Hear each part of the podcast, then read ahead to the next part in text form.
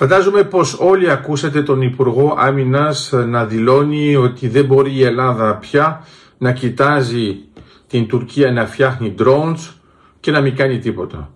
Άμα ακούσετε αυτή την φράση χωρίς να ξέρετε το υπόβαθρο μπορεί και να μας σας λέει τίποτα. Αλλά στην πραγματικότητα όσοι από εσάς γνωρίζουν το πρόγραμμα Πίγασος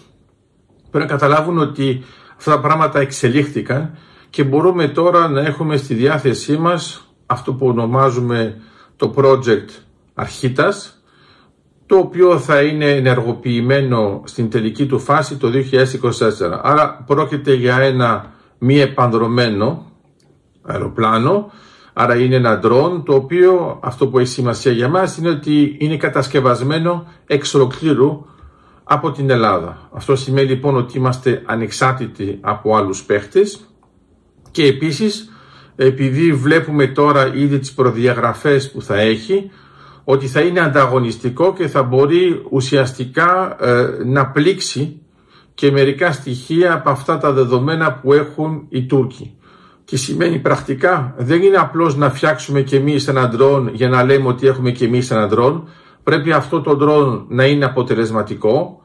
να μπορεί να κάνει τη δουλειά που θέλουμε την ώρα που τη θέλουμε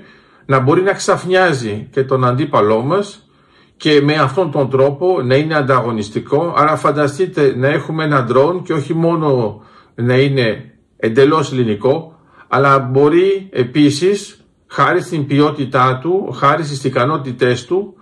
να μπορεί να εξάγεται σε συμμάχους έτσι ώστε να έχουμε επίσης απολαβές από τη δική μας τεχνογνωσία. Είναι λοιπόν μια κατάλληλη στιγμή να αποδείξουμε ότι υπάρχει τέτοια τεχνογνωσία στην Ελλάδα, διαθέτουμε την τεχνολογία που δεν είναι το ίδιο με ένα κλασικό μαχητικό αεροσκάφος, άρα δεν έχουμε κανένα πρόβλημα και μπορούμε να το υλοποιήσουμε και αυτό θα το δούμε σύντομα και όταν θα έχουμε αυτές τις αποστολές θα μπορούμε να πούμε ότι όλα έγιναν χάρη σε ελληνικά χέρια και ελληνικά μυαλά.